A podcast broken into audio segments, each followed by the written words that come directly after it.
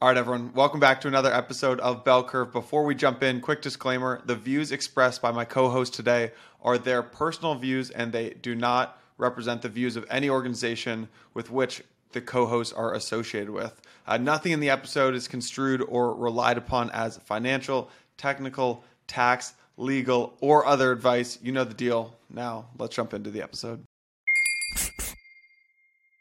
Hey everyone, before we get into it today, just want to give a quick shout out to this season's sponsor, Rook. Close to a billion dollars worth of MEV has been taken out of users' pockets, and that's just on Ethereum, and that number is only getting larger, unfortunately. Rook thinks that it's time for a change, and they've built a solution which is going to automatically redirect that MEV back to where it belongs into your, the user's pocket. So you're going to be hearing all about them later in the show. I'm a huge fan of this team and what they're building, so stay tuned to find out. All right, everyone, welcome back to another episode of Bell Curve. Today I'm joined by Hasu and the final, the finale of season four on MEV this is going to be a fun one, but a little bittersweet. This has been a really fun season for me. Yeah, the grand finale. I mean, I had uh, so much fun. Thank you for doing this with me. Thank, thank you for pulling me out of my podcast retirement. Um, yeah, it's been a lot of fun to just talk about MEV every week. Uh, yeah, I agree. Um, it's been a blast, and I think this episode will serve kind of as a nice bookend, and we can revisit some of the topics that we addressed in earlier episodes. And Maybe the the most fitting one to start with is just latency. I would love to get your sort of closing thoughts on this. We talked about this within a couple of different contexts, both in terms of sort of geographic, like a, a sort of a risk vector for uh, platforms like Ethereum. We also talked about it within the context of rollups and Solana. So wherever you want to start first, uh, just on the general concept of latency. Yeah, uh, I went into this season um, with latency as a big topic on my mind, and I kind of it was on my agenda to bring it up to a bunch of different people and just hear their opinions, right? Mm. Hear how they think about the topic and how they are dealing with it. And um, so, just to summarize, I guess for our for our listeners, so um, systems that um, have very low latency, um, in, in in in like some cases, they can provide um, you know a better experience for users. For example, users get faster confirmations, but also market makers can update their bits faster so that they can kind of reflect the real cost of liquidity in the outside world. But latency, low latency has this like really pernicious like downside, which is that it um, it basically leads to a lot of geographical centralization. Because in a, in a latency system, you're always incentivized to co-locate um, or up to the point of like direct vertical integration with whoever has the ordering monopoly on their chain. And so it leads to kind of different validators uh, co-locating with each other, but also searchers and big block builders co-locating with validators.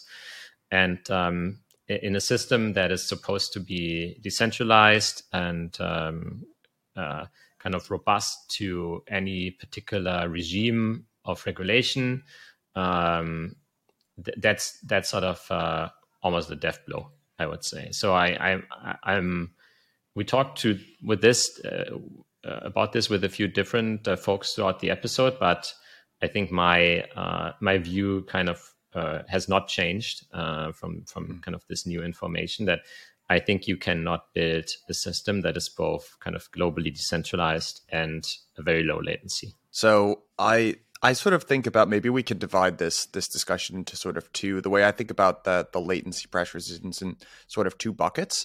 One mental framework that I think you gave me at the start of this season was you can think of uh, you know the pressure to basically elongate time around blocks. Right, the more time you have to view um, uh, different opportunities, the more transactions you can see, and the more profit that you can generate. So you're starting to see that play out in a super interesting way, or especially around kind of optimistic relays, uh, which is a pretty cool example of that. And then the other type of latency is more driven by user preferences for fast confirmations. So maybe we could start with the first, the first part of that, because uh, then we'll get to sort of the the roll up angle in that second part. But we sort of talked about optimistic relays. He didn't use that word with Justin Drake in the episode with him and Tarun. And then we kind of continued a little bit with your discussion with Matt Cutler about like infrastructure and how we should incentivize that. So, what do you kind of think about that pressure for latency? Like, how harmful is that? Is it totally fine. And then maybe if you could like re sort of dredge up the the debate that you had with Matt and any thoughts there. Yeah, so um, uh, something that we see in the MEV boost market is that um, latency is becoming uh, kind of very important factor in in who wins blocks and uh, and who doesn't. And uh, so we see that uh, both with the builders. So, for example, it turns out that um, almost all of the winning bids are basically coming in right before you know the the end of the bidding period.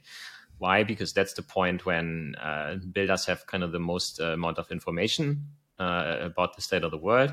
Uh, they have also the most amount of transactions accumulated, and they have, have also the least amount of risk, um, kind of in terms of the price changing against them. And um, and so it, it matters a lot that you're very well connected to um, the network and very well connected to um, to the relays.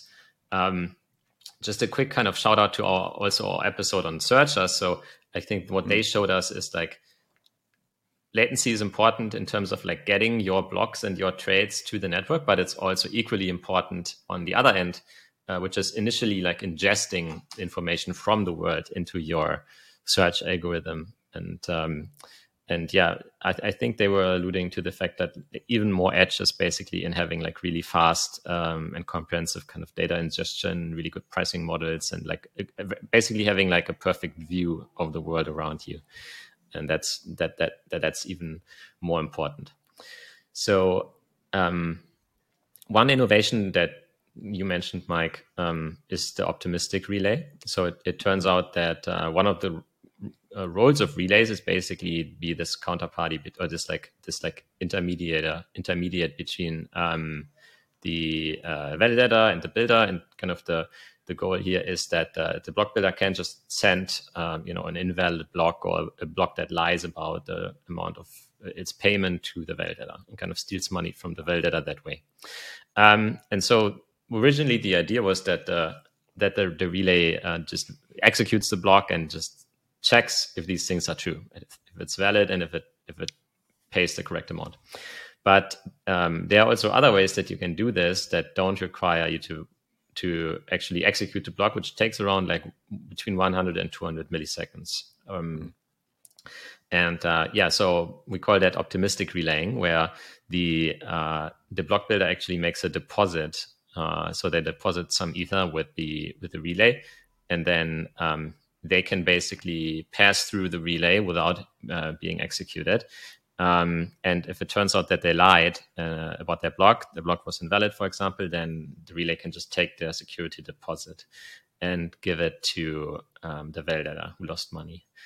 So I would say this is overall kind of a welcome uh, proposal. I think always like when latency becomes more important, then the just like the decentralized market kind of needs to catch up and then we need to make sure that kind of the decentralized uh, thing that's available has to be like not that much worse than kind of your what what a relay and a builder could do if they were vertically integrated for example with each other. And so I, I don't i don't think there's really like a way around optimistic relaying but um, it does have some um, implications basically on barriers to entry to uh, to the relay market, but especially to the builder market because relays now are in charge of taking deposits and like custodying these deposits and builders also may need to put up deposits with multiple relays um, plus there's kind of the thing where um, if if like the value of the block gets too high then basically um, it's it can still be profitable to steal um, for uh, for the block builder right? we've seen blocks that are 10 20 50 even 100 ETH these are these happen sometimes and uh, if you want to make a deposit that kind of exceeds that, then it becomes very capital inefficient. Uh, if you don't, then basically the in many cases, kind of the like size of the bond is not enough to actually secure um, that. And so you may need a kind of a dual approach, right? So you basically get passed through for smaller blocks that uh, are below the deposit limit, and you have to uh, simulate um, for blocks that are kind of above the deposit limit. So, you know, what you're describing, I'm sort of um, reminded of the concept of MEV burn there with just in terms of incentives. Uh, we again talked about that on the, the Justin Drake episode, but I'd be curious what you sort of thought about that. Maybe if you could rehash some of the benefits. The thing that reminded me that you just mentioned was basically, you know, the 32 ETH is not super effective collateral if the value that you could extract from a block is much higher than that, right? Um, yes. And just yeah, so I, I would love to get your your thoughts on MEV burn because that's sort of it was talked about. I feel like it's gained steam even since mm-hmm. we started doing this season. So I'd be curious to get your thoughts there. Yeah, so um, we brought this up uh, in the context of this equivocation attack on MEV Boost that happened, mm-hmm. um, I think one or two months ago, where a validator basically equivocated and stole. Um, they basically like stole MEV from a from a block builder, right? and um, so uh, why is this important? So yeah, MEV, MEV Boost basically had this like um, assumption um, that um, the the validator cannot just make like a block of their own and kind of race with the the block that the relay publishes. But yeah, it turned out it was like not correctly uh, uh, implemented, and so um, yeah, it's basically uh, it was true at the time that um, the like the proposer is basically only can only be like slashed for a relatively small amount. And so if they can like steal more money then they definitely have an incentive to do that um, because they may like steal more money than they get slashed for. And ethereum's uh, staking system is very uh, yeah forgiving basically of uh, of equivocation. Um, so how much you get slashed for is is a function of how many proposers um, equivocate uh, i believe at the same time um, and so I think this is like so and this is like in order to kind of protect solo stakers from like the hardware having a fault, etc. And uh, um, yeah, so basically, if you just like if you're the only person equivocating, then you get slashed for almost nothing. I think the I think the um, the party that ended up stealing like twenty million dollars from from different sandwich bots, they got slashed for one ETH. So um, and it, it turns out that there is like a fix that is um, you know very very robust to kind of anything that a proposer can do so basically like it completely secures kind of the like MEV boost implementation and that requires kind of moving from like a one a one step to a two step fork choice rule so you would first have a phase where let's say the proposer committee uh, kind of uh, kind of uh, signs signs basically a, a, block header and then like the proposer assigns it um, or something. Uh, I forgot like the exact thing, but the idea is that basically the the um, the proposer um, the proposer commitment becomes more credible. So they, it's not even possible for them kind of to to equivocate um, in that sense. And so, um, and ironically, this is like the same thing that you need for um, for MEV burning, because for MEV burn you basically need um, an MEV oracle. So you need to know how much MEV is actually in the block because if, if for example the block builder or the proposer just was able to say oh yeah this is how much mev is in the block then they would both be incentivized to just lie and understate the amount so they can kind of keep the rest for themselves. And so you need what we call like a disinterested party like a party who's not the active proposer or the active block builder. And that's what you would that's when you would usually rely on kind of this proposer uh, committee. And um, so uh, yeah, I think kind of the the the solution that uh, of of burning MEV actually has a lot of parallels to like how we would harden uh, kind of PBS, and um, nonetheless, I think it's uh, uh, like I used to be kind of a, like a little bit of a critic maybe of of MEV burning, but I think if it's like implemented well, then I think it's uh, it's a really good idea because it just um, it kind of removes this uh, this instability in the block reward that can lead to um, kind of incentives for uh, equivocation or for kind of uh, reorganization attacks, uh, stealing MEV from another validator. Um, so optimally, like in a perfect world, we would just have kind of our rewards um, for validators be very consistent, and I think this is pretty much uh, what MEV uh, burn affords us. And um, also, um, in terms of the economics of Ethereum, we don't want to overpay for security, right? So if we think that um, there is a minimum amount of security that we need to pay for the system to, to be secure, then uh, any money that we overpay uh, over that amount is basically, uh, yeah, it has an opportunity cost, right? It's it's like money that's lost um, from the system, and so um, yeah, I'm, I'm with Justin there. I think uh, MEV burn is, is great. We just got to be kind of careful about how we implement it so it doesn't create any new like uh, trust assumptions in the system. Yeah, I like that. That was a great explanation. And I think it's a, a good reminder that you know, oftentimes you see anything related to the burn and Ethereum is kind of that ultrasound money sort of graphic of the supply going down. But really, there's so much more that goes into these decisions. And often it's about eliminating threat vectors for the security of Ethereum, the network. So it's just a good reminder that that's really why a lot of these decisions end up getting made and less about sort of the deflationary meme that you might see on on Twitter. Um, I'd love to sort of just return to that latency here and just talk about the second bucket. And maybe this will sort of bring us into the MEV and the modular stack episode that we had with John and Robert, which I thought was one of my favorite episodes of the season. It was just a great, great discussion. But one of the, you know, especially within the context of something like a, a centralized sequencer, which is how all these rollups are running today, the incentive there first of all, just decentralizing the sequencer set is a tricky problem, which we can get into as well. And I would love to get your thoughts but also because users want fast commitments, right? That's a user preference, and that does incentivize sort of a a lower latency sort of environment. So, you know, you kind of started this episode by saying, "Hey, there's a, there's a lot of risks associated with low latency blockchains," but it seems like based on user preference that that's the way we're trending with rollups. So, I'd love to get your thoughts there and how you see that playing out.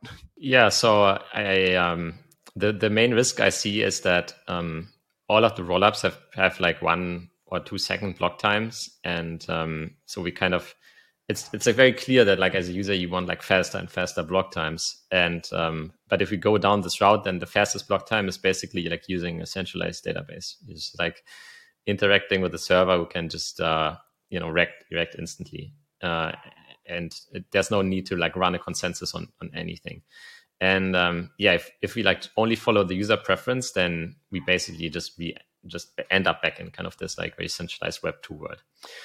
And the yeah, the, the problem here is that um, rollups have kind of gotten the users used to this like very good user experience. But now that it turns out that oh, we actually need to decentralize our sequencers, um, it's not that easy to do once you have uh, you know once you have kind of locked into this low block time um, because uh, it's it's relatively tricky to run uh, have kind of proposer builder separation um, with one second block times because this is very like a very short amount of time in order to kind of build a block and run uh, like a, a, block builder auction, um, especially if you want it to happen in a kind of like geographically like diverse uh, regime. Right, so Bitcoin blocks were originally like set 10 minutes apart from each other. So there's enough time to propagate large blocks between like China and, and Russia and the US and so on.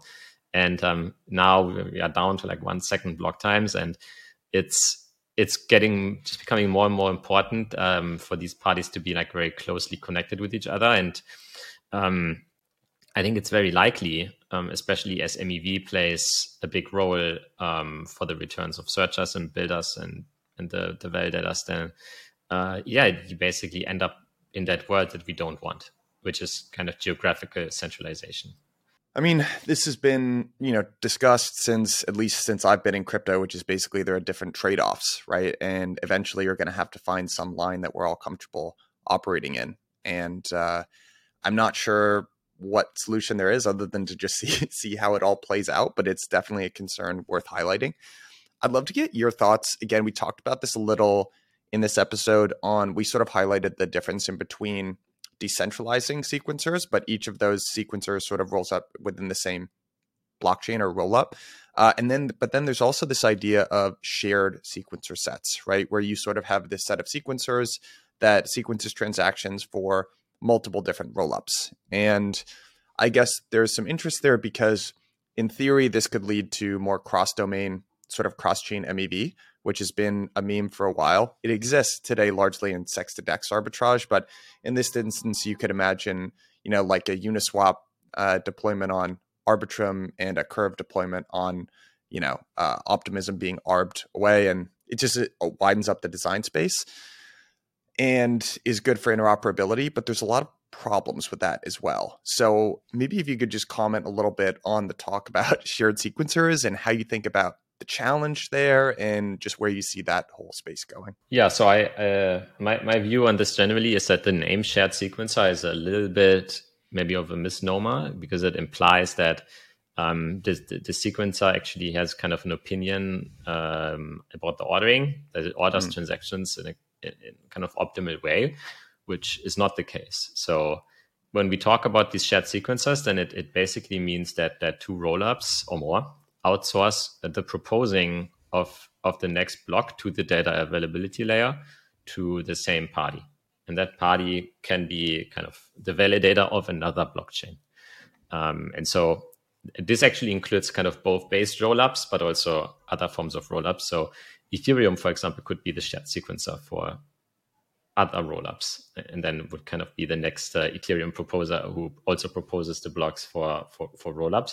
But it could also be uh, a party like um, Espresso uh, or Astria or um, or Radius or SUAVE, for example. Right. So if you if we if you kind of zoom out far enough, um, and um, so, uh, but what they all say is basically that um, they don't uh, execute the block. They just uh, you know take the transactions and include them. And if you do that, then of course uh, there's like no such notion of, for example, like cross-domain atomicity, which which they advertise. So um, James Prestwich had, uh, I thought, a really good article on this. I, I think it it was something in the title around like shared sequencers or sequencers and, and but the main idea was that um, a shared sequencer basically can't guarantee uh, you know atomic execution they can at most guarantee you um, atomic inclusion and um, and the, the reason for that is that uh, you basically need to execute the,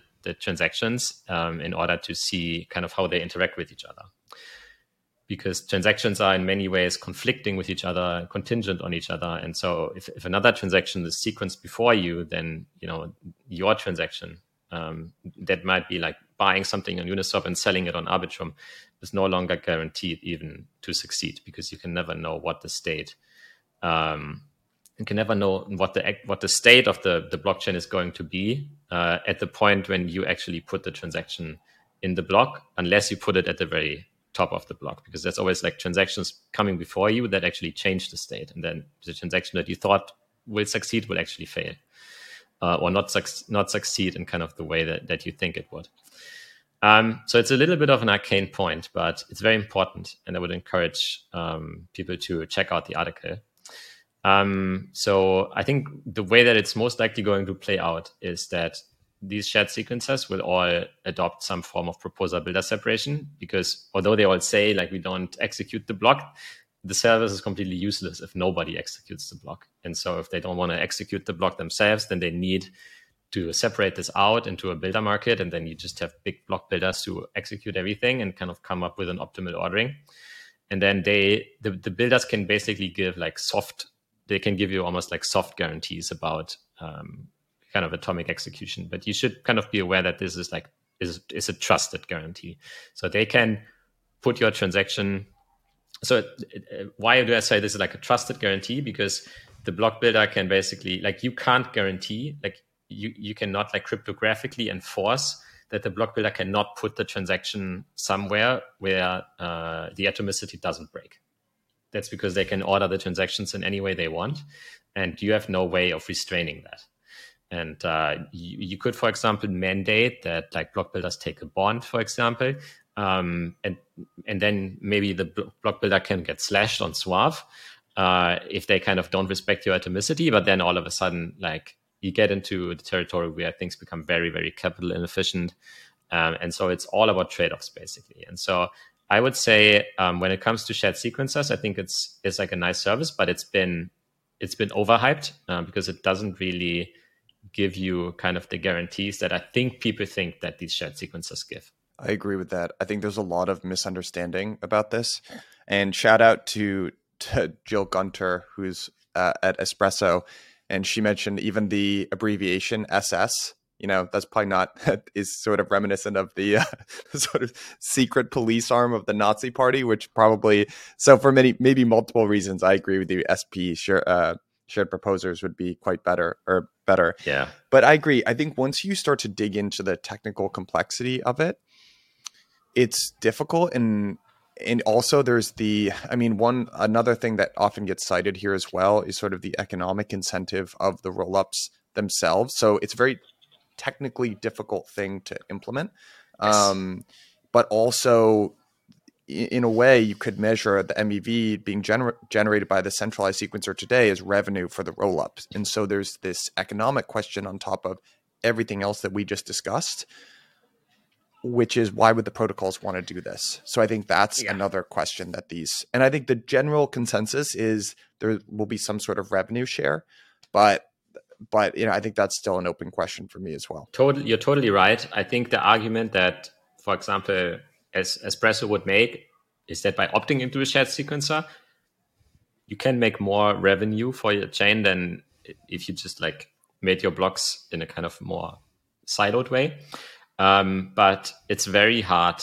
uh, so it's, it's basically very hard to say uh, what like a fair profit share should be between these two chains. And uh, sequencing is, is pretty much um, the only way that like blockchains make money, right? And so mm-hmm. it's uh, it's like quite tricky to outsource that and say, oh yeah, I'm getting like exactly what I think I should be getting because it's very hard to calculate uh, how much each individual chain like contributed to maybe the final ordering um, or the, the, final revenue of, of a block. So it's a very tricky problem.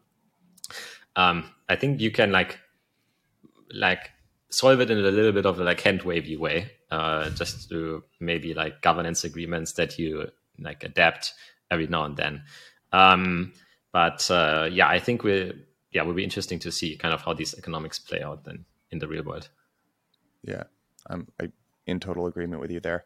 Maybe we can sort of segue this into the the Cosmos episode that we talked mm-hmm. about, mm-hmm. and I, would like to get to privacy as sort of a, a, primitive for designing blockchains, which I thought Harry did a, a great job, or uh, Henry did a great job of describing.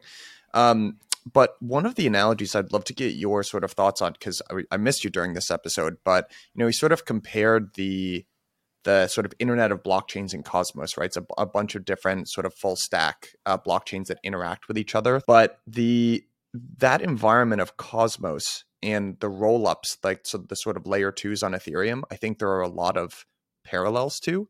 Um, in that, first of all, you don't really have you know atomic composability like you have on main chains like uh, ETH main chain or Solana, and you're also start you sort of start to worry about um, you know standardization across different chains and how do these chains talk to each other and maybe this idea of cross domain MEV which we were just describing before. How did you how do you think of that analogy between Cosmos and sort of the roll up environment on Ethereum? Yeah, uh, it's a great question. I think um, there's obviously, I think, a lot of overlap between Cosmos and the roll up environment on Ethereum. Um, I think that the line will blur more and more. I think there will be many rollups in the future, and uh, you can almost like mix and match between different uh, components that you can plug into the you know different layers of the blockchain right different uh, settlement layers different data availability layers different maybe sequencers sequencing layers and different you know execution layers different virtual machine machines and like who else what will end up like stripping out like uh, shared mempool like SUAVE i think is uh, shared like block space auction, I think, is, is one of the things that um, would make a lot of sense uh, for many reasons. Um, and uh, when you kind of have the ability to unbundle uh, a chain like that, then you gain uh, much more control over MEV than can be afforded by you know a chain like Ethereum. And um, that's for the simple reason that Ethereum is like a very big has a very big state. It has like a lot of applications, a lot of users that already are built on top of it, and changing anything in a way that doesn't break the system or makes it kind of breaks the social contract at least, like towards at least some of your users, is very difficult. Um, Ethereum is also a system that's you know designed to be maximally credibly neutral, and so mm-hmm. we don't want to change it too much. Um, and that mandates that uh, a lot of improvements to the system have to happen in a way that are kind of more backward compatible or also more uh, may- maybe don't even require changing like the core protocol, but can be built on kind of peripheral layers. So MEV Boost is a good example, right? We could have done uh, could have done enshrined PBS from the start, but then we would have to touch the protocol every time we need to update it. And um, since it's a completely new protocol that's operating in a very adversarial environment where there's too many parties incentivized to break it, um, we have felt the need to update it many times. And uh, so I think the decision to keep it outside the protocol until we think we have found uh, an iteration that that's very robust and doesn't need to change also with the like changes in the market uh, anymore. Um, I think that decision is like was totally justified. In in Cosmos or on kind of the more centralized rollup chains, uh, you don't have these constraints, and so you can move much faster. You can you can kind of change much more things about how your blockchain works, and um, you don't even have this constraint of um, that kind of your like you need to um, kind of assume that like your validators are um, you know very like adversarial or something. Like in in in ethereum basically have to assume well, everybody can be a validator and if you for example you can steal money from like a searcher bot then we have no way of preventing that whereas in in cosmos they can say oh yeah validators like you're not allowed to uh, sandwich a user. Why not? Otherwise we just like uh, make a governance proposal and have people vote with their coins, and then you know we'll slash your coins. Um, and so this is like very far outside what's possible in Ethereum, and I think yeah, these different constraints basically make very different approaches to to MEV possible. And um, you know, given these constraints, I think both uh, both both like Ethereum and Cosmos are kind of doing what's right. Uh, you know, given their unique situations. I couldn't agree more. I I really enjoyed both our Solana and Cosmos episodes. The it sort of informs my general, uh, you know, perspective that I. I, I, I like that there are different sort of L1 ecosystems because I think it does encourage some amount of just diversity of of thought. Uh, maybe a slightly unpopular opinion would be I actually don't think in all instances same think is a bad a bad trait. For instance, in a startup, you sort of need to have same think, right? You need everyone, you need everyone rowing to the beat of the exact same drum that will literally be life or death. But I think once you get large enough or once the problem and design space becomes big enough, you want to start encouraging diversity of thought and opinions. So you know, in general, people in Cosmos sort of think with a relatively similar attitude. Obviously, not entirely. I'm painting with a broad brush here. Same thing with Solana and same thing with Ethereum. So I thought it was super cool to like Cosmos is just a great example of something that's so opposite to Ethereum because they don't have this, you know, unique problem and opportunity of securing billions and billions of dollars in TVL. They often have more app specific chains. Uh, that's you know the app chain thesis of Cosmos, so they can do these decisions. And the biggest decision always for me, like the the difference that they make is instead of like trying to make validators sort of commoditized and and dumb, they want their validators to do more because they understand that consensus layer, but also the semantics of the application. And I just think there's so much cool experimentation that comes from that. So it's just yeah interesting. And I think um, Ethereum, Solana, Cosmos, I think these are the most like the three most kind of interesting uh, blockchains or like blockchain universes i think because they make very like distinct trade-offs from each other. Like they in in kind of a competitive market we would say they are meaningfully differentiated from each other. And i think if you if you want crypto to win if you if you're not tribal if you just want you know decentralized applications to to you know become meaningful in the world then you should be very happy that there are different parties to explore different trade-offs and have very kind of serious communities behind them and like attracting builders and so on on their own like in their own right. And so yeah i, I definitely applaud like ethereum solana and cosmos or all three of them um, for just like doing what they think is right and like exploring the design trade-off. And yeah like a lot of things uh, sometimes they don't work and you have to like walk it back. For example solana um, going without a fee market, for example. Like uh, some some stuff may be like more obvious than others, but nonetheless, I I think like what they do reveals a lot of interesting stuff. Um, about building blockchain systems that uh, yeah everybody can can learn from. Quick break from the show here. I want you to imagine something for me. Imagine swapping two stablecoins on chain, paying zero dollars in gas, and instead getting a rebate of two thousand dollars. This is something that's actually happened on chain.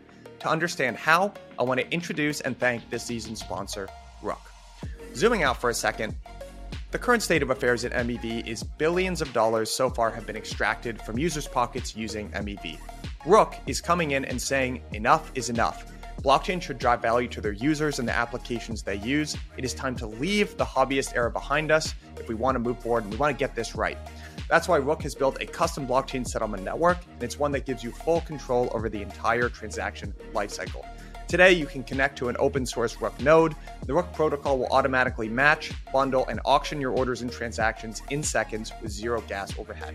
Also, any MEV that's discoverable along the way will be returned to you, the user. Created as a collaboration between the industry's top mechanism designers and MEV engineers, Rook was built from the ground up to be scalable, safe, and programmable.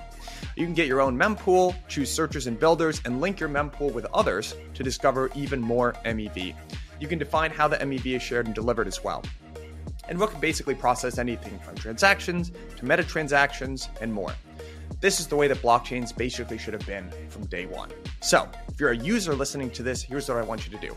I want you to go to your wallets, go to your favorite app, your node provider, and say, hey, I want you to be working with these guys, Rook. I want the MEV that I create to be redistributed back to me.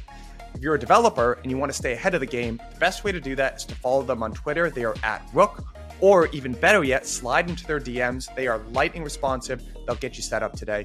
And if you do slide into those DMs, as always, please tell them that I sent you. Now, maybe we can sort of segue into privacy here. And I would love to get your thoughts on, you know, I thought Henry specifically had a very cool take on privacy. And, you know, Henry sort of found his way to MEV in kind of a backwards way. He started actually as a researcher, I believe, in sort of the zero knowledge uh, space, and was actually basically trying to to find a way to give users more privacy as sort of a necessary primitive, and then that wound up having implications for MEV. So maybe um, if you could kind of give your take on privacy as a necessary primitive for markets functioning, as opposed to kind of this ideology, I would just love to get your thoughts on that. Yeah, this is such an interesting topic because I would say there's three different camps in crypto when it comes to privacy that like had very different motivations.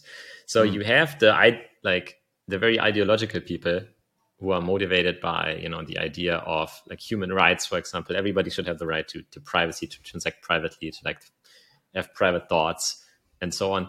And um, and then you have kind of the like very academic camp, like everybody, like all of this researchers studying kind of zero knowledge and cryptography um, and trusted execution environments and so on.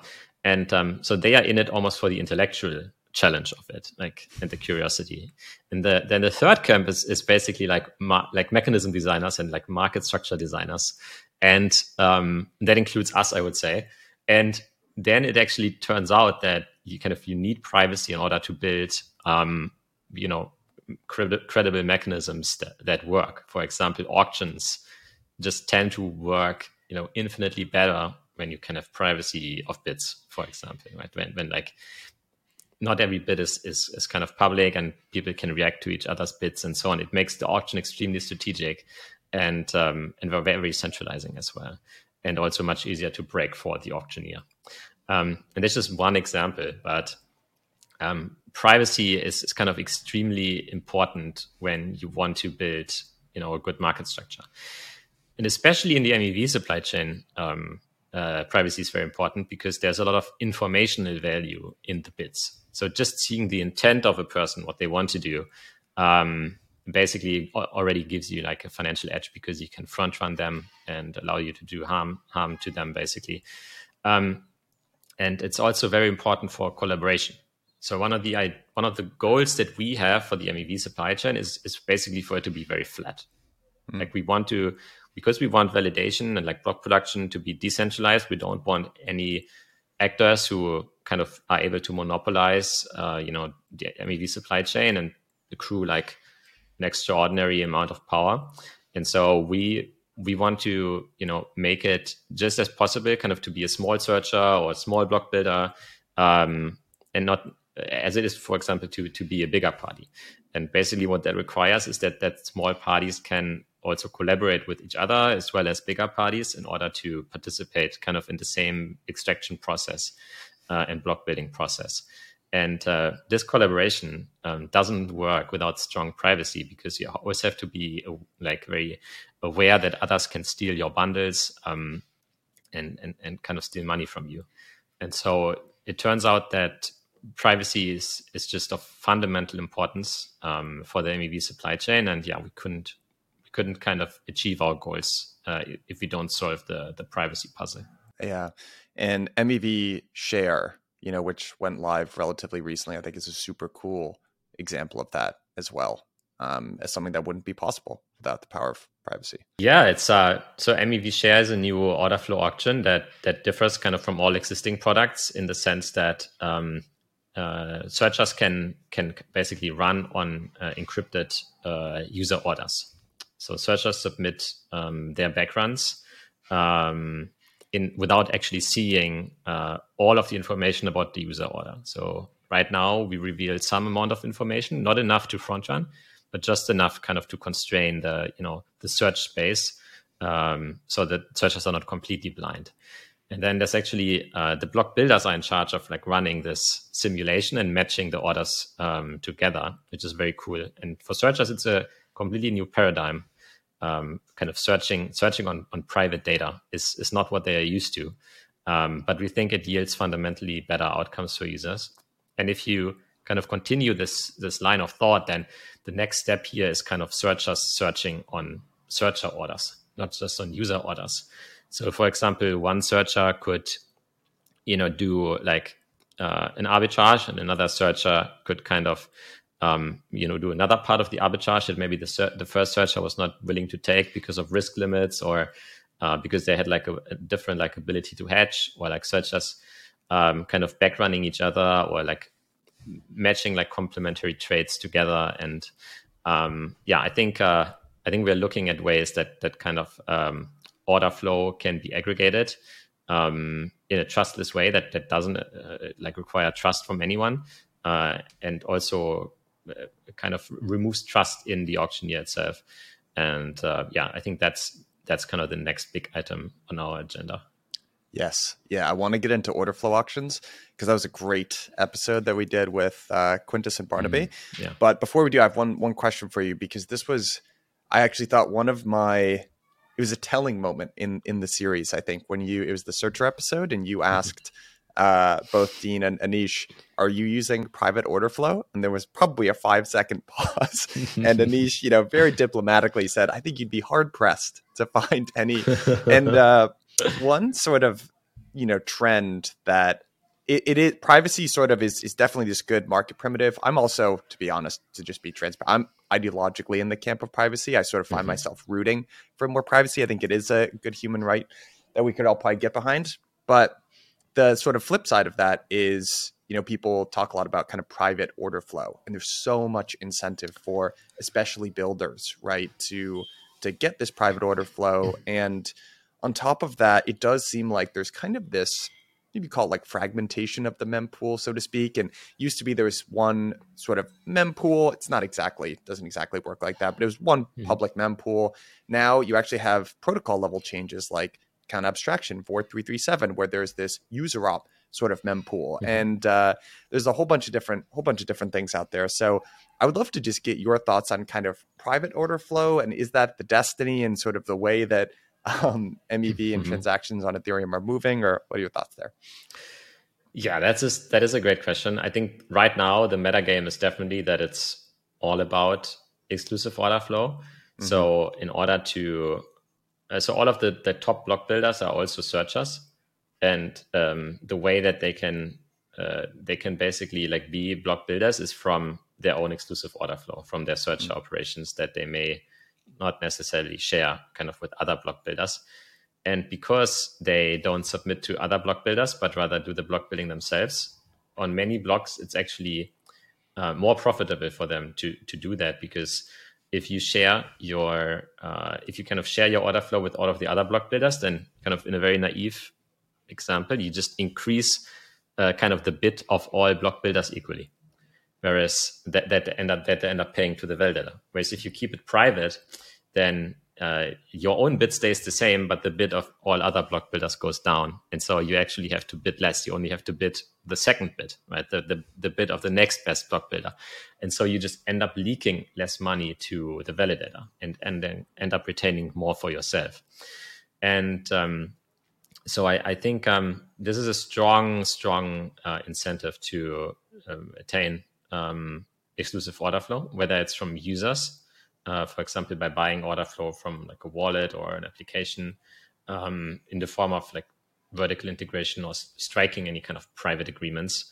Um, or the other alternative is, of course, like running your own trading operation, because then you almost have like homemade exclusive order flow that is in many cases very very valuable because of um, you know the high amounts of fees that it's able to pay uh, because of the profitability um, I think in order to kind of break up uh, the current metagame of the searcher builder, um, so if this was allowed to continue, then you're basically going straight for that future where um, only the biggest trading firms are able to build blocks on Ethereum.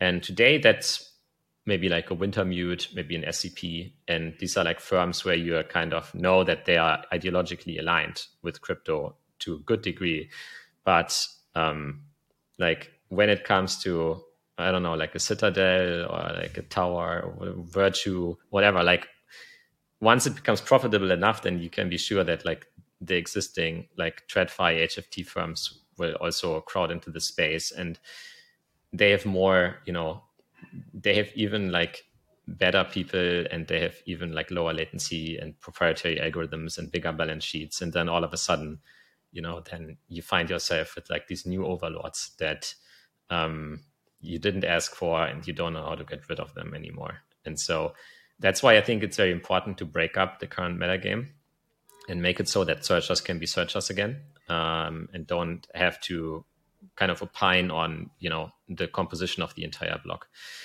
And um, and that basically requires you know a metagame where order flow can be shared more freely, both because it's kind of unshackled from the bounds of, of, of trust um, so you don't have to trust in, that anyone would steal or mess with your order flow anymore.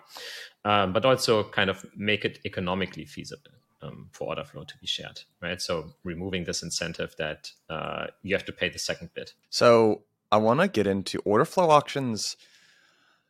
You know, I actually, it's funny. This is one of those seasons where we could have done, I think, twice the number of episodes and it wouldn't have felt packed at all. Like there was just so much, there was so much we could have talked about. And I do wish we could have gotten into this subject a little bit more. And I actually changed my, I had my thinking changed about order flow auctions um, this season, and I'm sort of thinking about it differently than I was in the beginning. How come? And I would love to get change it.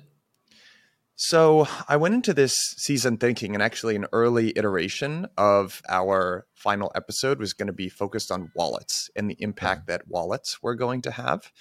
And I've sort of changed my thought process there because, and actually, some of this was I went back and re listened to the Theo Leibowitz uh, mm-hmm. episode that you mentioned. Uh, it was I Pledge Allegiance. Shout out mm-hmm. to Reverie. They've got a great podcast. And I hadn't really thought about that. Uh, we got into it with Quintus a little bit, but sort of general order flow auctions versus a specific order flow auction run by a DEX or something like that. And at least for me, I like to think about things in terms of like incentives, almost like if you start from this hypothetical, like how will they play out? Mm-hmm. And I probably changed my thinking in that I think the dexes are the ones, the applications are the ones that have the user connection and the leverage, mm-hmm. much more so than the wallets, which I think Uniswap will be super interesting to see how that plays out because they sort of have both now. Um, and it's definitely one, to, same with Coinbase, by the way, uh, yeah. definitely ones to watch. And and then it will be kind of this interesting so i think wallets are going to have much less of an influence than i originally thought. And then i think it will be this sort of interesting trade-off between generalized order flow auctions where maybe you have more information and therefore more like profits to be extracted versus a dex exerting its own influence um, and even though you have less uh, you know transactions and therefore less value that you can extract, they do have more leverage because they're the ones creating the MEV. So uh-huh. I, that's kind of how I've changed my thinking about it. I'd love to like I know you probably have a perspective about this, you know, at Flashbots, but what do you think? Yeah, it's a it's a it's a great question. I think um or there are several parties in the supply chain who have a lot of power. I think I would not count out the wallets. I think there's there are a lot of users who mm. um, basically would not change their wallet. Um, and then I think the application is I would say it's like in about like a 50-50 kind of split um, mm. when it comes to like nudging the user to to do different things. Um, because a lot of users also transact, transact like through their wallet, right? So for, I mean, some people go to like the Uniswap front end um, and, and trade there. And in that case, I would agree, like Uniswap can kind of direct the transaction wherever they want. And this is actually a thing that if they were to adopt 457, then it becomes even easier to do. So it gives application even more control over how exactly the transaction is executed. Um, but um, for many users, also the wallet is simply kind of their portal to crypto, and they rely on whatever the wallet is telling them, like where to trade, for example, or even executing their, their trade outright, as we see with MetaMask. And so I think both have a lot of power, as does Coinbase. So Coinbase for many is even like the starting point um, for for many in kind of their onboarding journey to crypto because you you couldn't even use like a MetaMask um, without first like buying some ETH. Like you need to deposit euro, need to buy some ETH, and you need to go out. And so I think they actually are all uniquely powerful in their right, uh, in their way. And um, uh, yeah, I think that it, just differs um, by different users. I would say it would be very interesting um, to see how that how that plays out. So right now, it just really depends on how this all ends up playing out, right? So when I think about okay, what what impact or sort of leverage can wallets exert across the value chain? Well, a whole bunch of transactions flow. The intent starts at something like a MetaMask, right? And right now, if you have a solution like uh, Flashbots uh, or like MEV Share or something like that, or the solution that you know Rook has as the the sponsor of this podcast, shout out Rook. They you have to go. Who do you go lobby? Right? You could go to the RPC endpoint. You could go to the wallet, and uh, you're you're trying to. It's sort of like the marketing you know strategy i would almost liken it to drug companies sort of marketing directly through like tv to the users even though ultimately their distribution mechanism is the hospitals so that exists today yeah in the in the in the future i think it's telling actually if you look at the uniswap wallet uh, the mobile wallet that recently came out that you actually don't have the option as a user to switch your rpc endpoint and in the future mm-hmm. as we go past our little world of crypto nerds today how many people are actually going to care about that? You know, so in, in some sense, the wallets yeah. will will have that, but I also I can't kind of help. It also like when I close my eyes and try to interface the exam or imagine the user interface. I think for I used to think about there's going to be one wallet that wins and sort of organizes your apps, and you start with your wallet and go there. Mm-hmm. But now I I kind of think that already exists, and it's called your phone and you're going to mm-hmm. have your phone is really going to be your your wallet at the end of the day and then you're just going to go click through apps and then like coinbase's wallet as a service you know i think basically the apps that gain product market fit mm-hmm. are going to integrate their own sort of wallets that'll be white labeled and sort of built into the product experience mm-hmm. and so i just think that yeah to me it kind of comes down to the user relationship um, and i think people feel more of an affinity with their apps than an interface but i think if you could predict who's going to own the user, then yeah, you can make um, a lot of money being right. Uh, yeah. I think in practice, it's it's a it's very like hard to know. B I think there will be some distribution between them. Where if you look in traditional products, then um, it's not always kind of user facing product that ends up making the most money in in kind of the supply chain, right? Mm. Um, for example, I mean, there's this famous example of like uh, Intel and Windows making kind of 95% of the, the, profit in the PC market, even though neither of them is kind of the like makes the actual PC or like contributes, um, you know, any of the most of the hardware components. Nor are they the party actually selling the PC, etc. And um, I think it, like how an industry is going to evolve and, and, and who ends up having power is is very very hard to know in advance, and it also differs very strongly by by the user. So if you buy if you buy like an, an ETF, like do you know like what's the, the, the profit split there between like uh I don't know like the like the index provider like how much money does like MSCI make versus like how much money does Vanguard make uh, or like interactive brokers and how much does like Robinhood make? I mean these are like different kind of uh, uh, you know different parts of the supply chain speaking to different people as well and yeah it's uh I think it's like a, a similar situation here. It's a very good point just a good good reminder that's very early and it's super difficult to predict any of this stuff. Also, we'd love to get your thoughts, yeah, basically on sort of an app specific order flow auction, maybe hosted by something like a Uniswap versus a more general order flow auction where uh, you know you have access to a little bit more information, but you know you might be end up sort of competing with the Uniswaps of the world in a way. Yeah, I think um, I think it's a good question. I think um, Theo Leibovitz in this interview with uh, uh, iPledge Allegiance, he, he gave mm-hmm. some arguments for why um, it's better to have an app specific order flow auction. And I think the two uh, arguments that he gave, they come down to uh, one, uh, economic alignment. So he thinks that uh, apps are not interested in sharing any revenue with a third party provider. Mm. And the second is specialization. Uh, so you can he would argue that you can design an order flow auction that's much more efficient for an individual use case than a generalized order flow auction could be.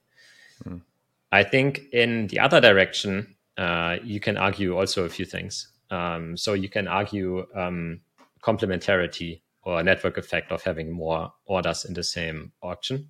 I think that's a big case for the generalized auctions, uh, where, for example, trades that happen on Uniswap, um, they might have um, some kind of network effect with uh, liquidations on a lending market or trades that happen on other exchanges um, and so on. I think you can kind of argue that uh, many user intents can ultimately matched against each other or bundled together in some way.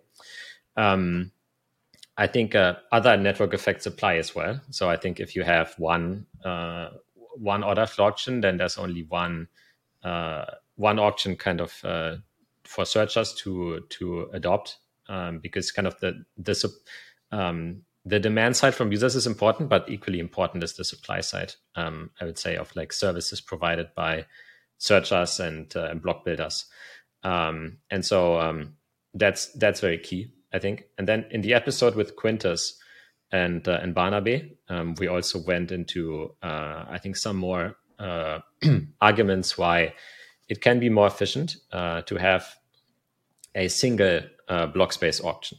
And I think this is mm. the way how we are thinking about it with SUAVE, where um, there's just this one giant uh, block space auction where like it collects all the preferences from users and then uh, runs some kind of uh, you know combinatorics on it um, and uh, and kind of produces um, the optimal ordering across several different chains.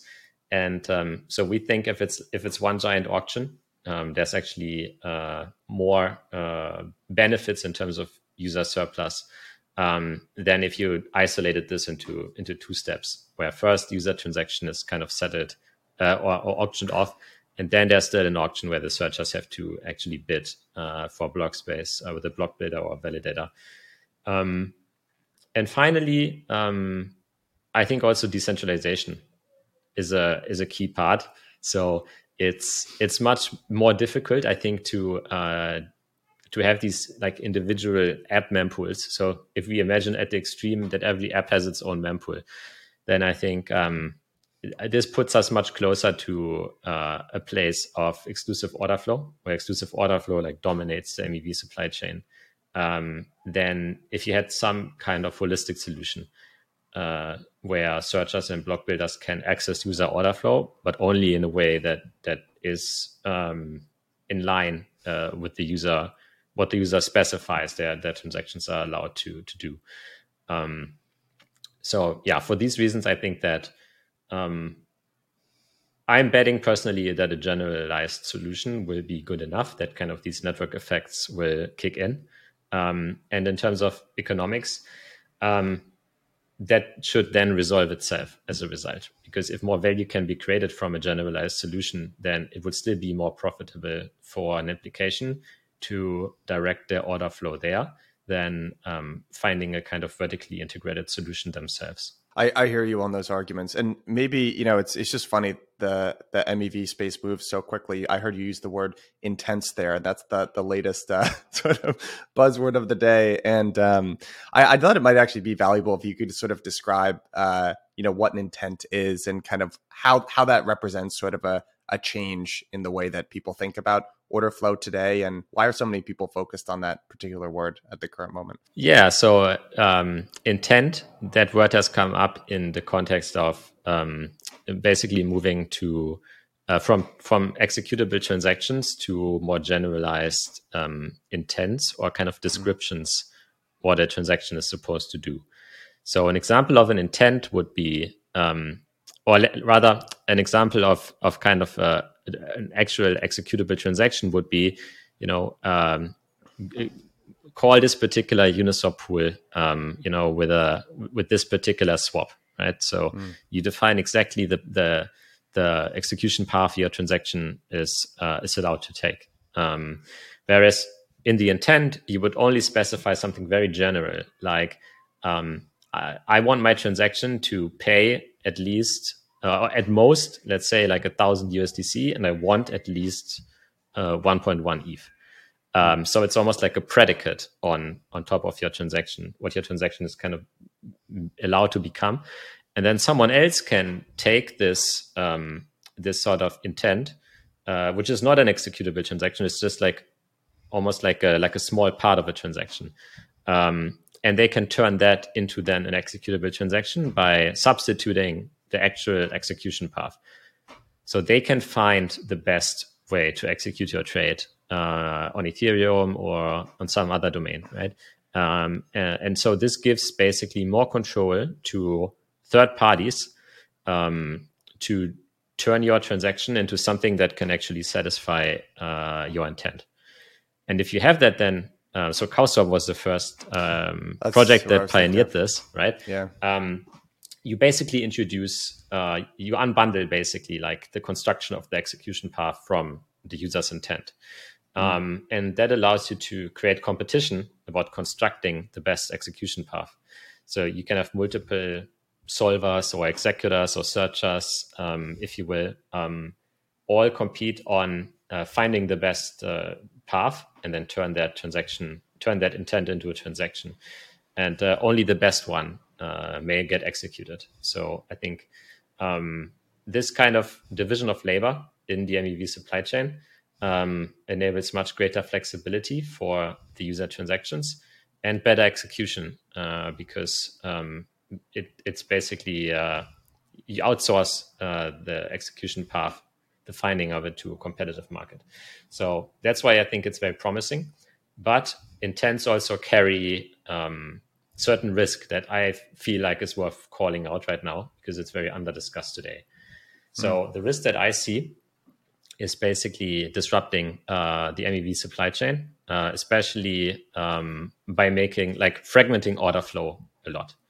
Mm-hmm. So um, I think right now there's a, a vision or like a, a, group of new parties that are positioning themselves to become bundlers because they think that they can take these user intents and um, you know generate MEV from it, um, or basically become new uh, you know block builders on the basis of exclusive having exclusive order flow from these user intents. And um, I think that like while chasing these UX benefits for users, we still have to keep in mind um, that we need to build a decentralized MEV supply chain and that we need to min and that's only possible if we actually minimize uh, the role of exclusive order flow and uh, seek to basically empower competition uh, at all layers of the stack. Um, and that involves uh, developing solutions that make it so that user order flow can only be executed in a certain way but also keeping it private at the same time. Um, and uh, yeah, I think um, this is an interesting strategic question right now, not just for Flashbots, but for for anyone. I think in in MEV, like what is exactly like the MEV X uh, account abstraction uh, going to look like, and how can these new players be be integrated uh, into the existing supply chain without kind of degrading it? I think it's a an excellent question. Maybe sort of a good place to start wrapping up because exactly a sentiment that you just shared as maybe like a risk or a potential warning of sort of fragmenting uh, you know, order flow. I had kind of had the same thought about, you know, 4337. Now we will be used to, you know, returning to a simpler time, right? 2019, there's kind of one public mempool. And that was, that was a sort of a simplistic way of viewing things. But now it's certainly more complex than that, right? So you layer in something like 4337, where you have a separate user op mempool that's sort of at an earlier stage of the t- chain where we're dealing with intents.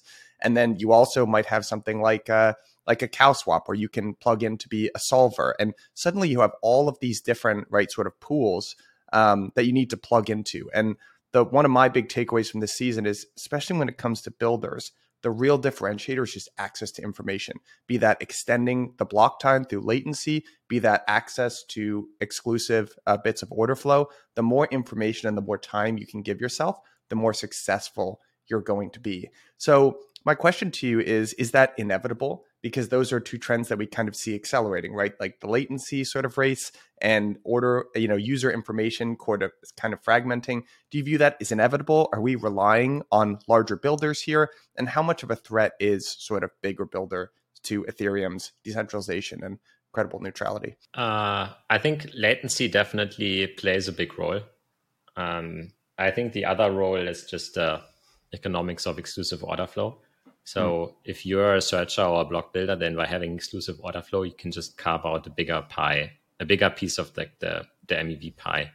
Mm. Um, right now, uh, so the the incentives are basically basically in, in some cases like stacked against sharing order flow, and I think um, what is necessary is that we find ways to create the economic incentives for order flow to be like for for searchers and block builders and wallets and so on it like that they find it more profitable to share the order flow in an open way rather than uh, sell it or keep it for themselves.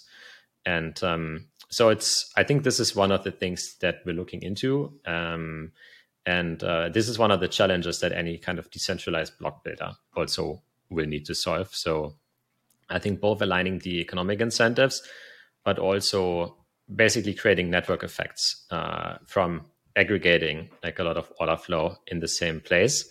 Um, and these problems are very closely related. So I think, um, yes, like size is a problem, economic, uh, like exclusive order flow is a problem, and latency is a problem.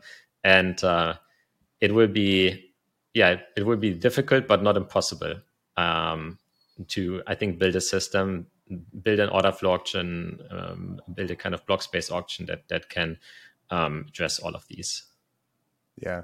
And uh, you know, Suave, I think, plays into that. And one of the the cool things for me about this season has been uh, learning a little bit more about it. And I now, you know, sort of describe it internally as kind of the most audacious project in crypto out of all the audacious projects that exist because the scope of it is just so massive and it's just so I'm just I'm going to be very interested to see how it plays out in the coming years. But what are like, maybe if you could break down within Suave, what are some of the challenges that you're most sort of concerned about when it comes to Suave? And then what are some of the problems that you think are most, it's most immediately set up to solve? Yeah. So maybe just to give listeners a very quick recap. So, yeah. Suave is basically, uh, we want it to be the central and unifying block space auction in crypto. So, on the one end, it takes in all of these user preferences and then it, it it aggregates and matches them in a way and runs the auction in a way that produces some kind of ordering on the target chains. So it basically distributes the supply of block space in in some way that is uh, welfare maximizing for the users as well as revenue maximizing for the for the sellers. So it kind of satisfy, satisfies this dual constraint, and it achieves that um, basically by by searchers and other parties kind of being able to upload um, you know programs if you will that are you can think of them as like allowed user oper- like allowed operations on user order flow. So the system itself is kind of this like encrypted pool of transactions and then other parties can upload kind of actions that are allowed to run on user order flow. So MEV-Share for example is one example where the user if the user opts into using MEV-Share then what happens is that transactions get shown to searchers in in a privacy preserving way, and it allows them to recapture their own MEV. So I would say that MEV discovery, for example, is one necessary function of this auction, right?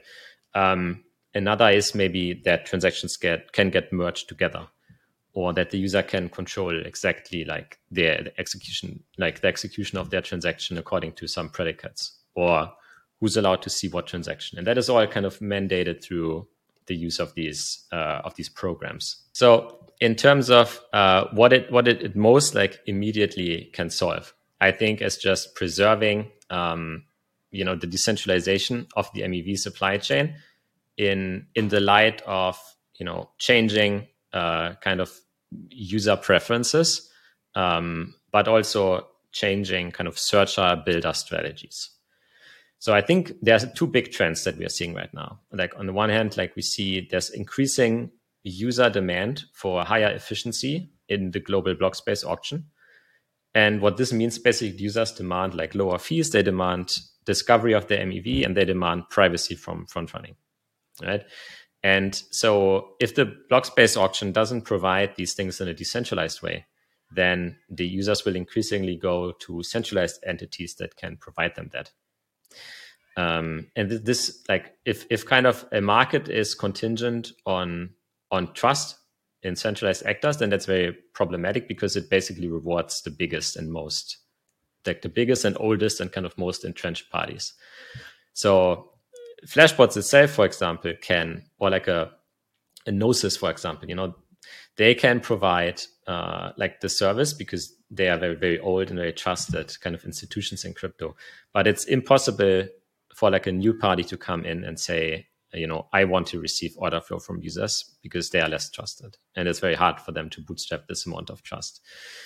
Um, and in terms of the the like searchers and builders, I think um, the system needs to find a way to break basically um, the the incentive to kind of uh, have exclusive order flow, um, but also benefit from latency advantages. So it's all about kind of uh, like arbitraging away what what what leads to the current dominant paradigm in order to make block building uh, more distributed. So I think if I had to guess, then this is this is for me kind of the the main benefit. Basically, it increases user efficiency and user guarantees in a way that also flattens the MEV supply chain and keeps it more robust. Uh, and this is, yeah, this to me leads to much better outcomes for users, but also like in a way that preserves Ethereum's long-term decentralization. Of course, there are many risks involved with that. I think um, getting to a point where it's genuinely decentralized uh, is very difficult. Um, so right now, uh, Flashbots, for example, is still uh, an important kind of centralized actor in the supply chain of MEV. You know that many things like many things rely on. Uh, same goes for relays, for example. We talked about that in our episode with Matt Cutler.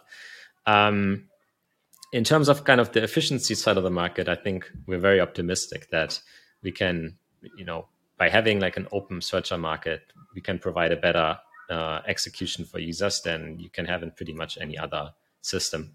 Um, on the on the searcher side, it's definitely harder, right? So if you think about what makes someone an effective searcher builder, for example, in today's meta game, then you have to like think about stuff like you know far like low latency access to the large exchanges, you know, large balance sheets, like um, very strong pricing models, etc. And then how do you arbitrage that? Like how how do you write a protocol that basically makes it so that a small searcher can do part of what currently like a big trading firm does, and that like small searchers can work together. Um, that basically the like cross, for example, the CEX-DEX arbitrage market becomes accessible to to smaller players, and that you don't have to be a block builder in order to be effective at CEX-DEX arbitrage, because I think if there's like this economic like link between block building and CEX-DEX arbitrage, that's obviously a big problem because then over time, whatever party is the best at CEX-DEX arbitrage will dominate block building. And so um, I think these are the important questions to ask. Um, and they speak to like a lot of questions that need to be solved along the way. Mainly like latency is a big one. I think Uh, finding a way to create, um, you know, decentralized privacy is another big one. Um, but also giving orders, uh, like arbitraging, like yeah, these benefits that that kind of the the big centralized trading firms have. I think um, I would say these are definitely the challenges that uh, we're going to face over the next year. So maybe as a way to just bookend, you know, this conversation and sort of the entire season. Let's say it's two to three years in the future. You know, you and I are getting together and saying, "Hey, it's been a little while since we did that MEV season a little while ago. Maybe we should do a rehash of that." What are we going to be talking about? Is it relatively the same subjects? Are we going to be talking about privacy and latency two to three years into the future? Is there something new? What do you think the kind of future, any trends you're particularly paying attention to, something that's under discussed now? What are we going to talk about in that season two years from now? Oh, interesting. So we, I, I maybe we assume that, uh, you know, Suave already exists and mm. it, it has like a vibrant ecosystem kind of, of mechanisms built on top of it that like lead to MEV discovery and like different ways to execute user transactions. And it has a lot of chains connected to it as well. I think, I hope by this point we'll be talking about how to scale the system really far, like in terms of connecting more and more domains to it, but also finding more and more uh, network effect between different order types in order to mm. just drive more and more value to the user, basically at a lower and lower cost. I think that would be my dream. Um, I think it will also be a big question how the system should be governed. Um, so my personal yeah, mental model for this is Visa, as I think I've said uh, in the past in the season. Um, basically, an organization that that is like that that like creates uh, you know competition from like actors that otherwise only engage in, in competition and and kind of um, creates a positive externality from that. Um, and getting the governance rights of that system right will be very important, as well as kind of decentralizing the stewardship. Um, because whenever you build, I think the MEV supply chain is naturally is incredibly centralizing across chains because of the network effects involved and because of the skills that you need to win on one chain's MEV supply chain are almost identical uh, to whatever skills you need to to like win on another chain's MEV supply chain, right? And in fact, it, being in like two supply chains makes you better in both of them, right? So that's kind of the pernicious effect of like scale economies as well as cross domain order flow and so on. And um, and that's why I think at that point we'll be looking at this like behemoth basically. Like there will be no more talking about like this is like this one Cosmos chain's MEV supply chain. This is like Ethereum's MEV supply chain, and this is like Arbitrum's MEV supply chain. I think we'll be thinking about them as one MEV supply chain, and we'll be thinking about how can we harden that as much as possible? How can we make it better and better for users? How can we govern it? And how can we ensure that kind of its stewardship is, you know, as decentralized and robust to, um, you know, for example, the uh, the utility function of any individual regulator as possible. I think it'll be very much like talking about Ethereum at that point. Uh, mm-hmm. Basically, an open source project that a lot of other uh, applications rely on and a lot of other blockchains yeah, that would be that would be my guess. I've sort of a boring answer as well, and then uh, maybe one that's a little bit more fun, which is I think the the one that's the boring answer, but I do think would be a part of the conversation two years from now would be regulation. I think, especially as it gets larger and larger, and more traditional firms get involved, and you know, sort of it leaks out how much money is being extracted and the the absolute value of MEV. You're going to get regulators involved there, and that's going to be more part of the conversation of you know how to uh, you know what does best execution look like in a tradfi sort of world versus what we deliver in crypto and i think that's going to be i think flashbots is already keyed into this with the emphasis on execution for the the user but i think that's going to be a bigger part of the conversation the other part of the conversation which is again this is so it's so difficult to tease out mev versus protocol design philosophy but i don't know if you caught vitalik's paper that he dropped over the weekend, and I'm blanking on the the title here, but I can get it. But it's very much what Barnaby was discussing, which is where is the the pomerium, right? The the line of uh, Ethereum versus you know other things that are built around and outside Ethereum, and I think there will be event. I do think eventually people will start to look at like DApps and rollups built on Ethereum through sort of a political angle, and um, because that that article made me think about what if you know we're moving execution and users up to a big layer two? What if there was a catastrophic you know day one bug in Arbitrum or something like that, and all of that TVL just gets wiped out? That would be almost an existential moment for Ethereum because you know to Vitalik's point, people would demand people would demand very loudly for there to be a fork of Ethereum's uh, code, similarly to how there was in the DAO.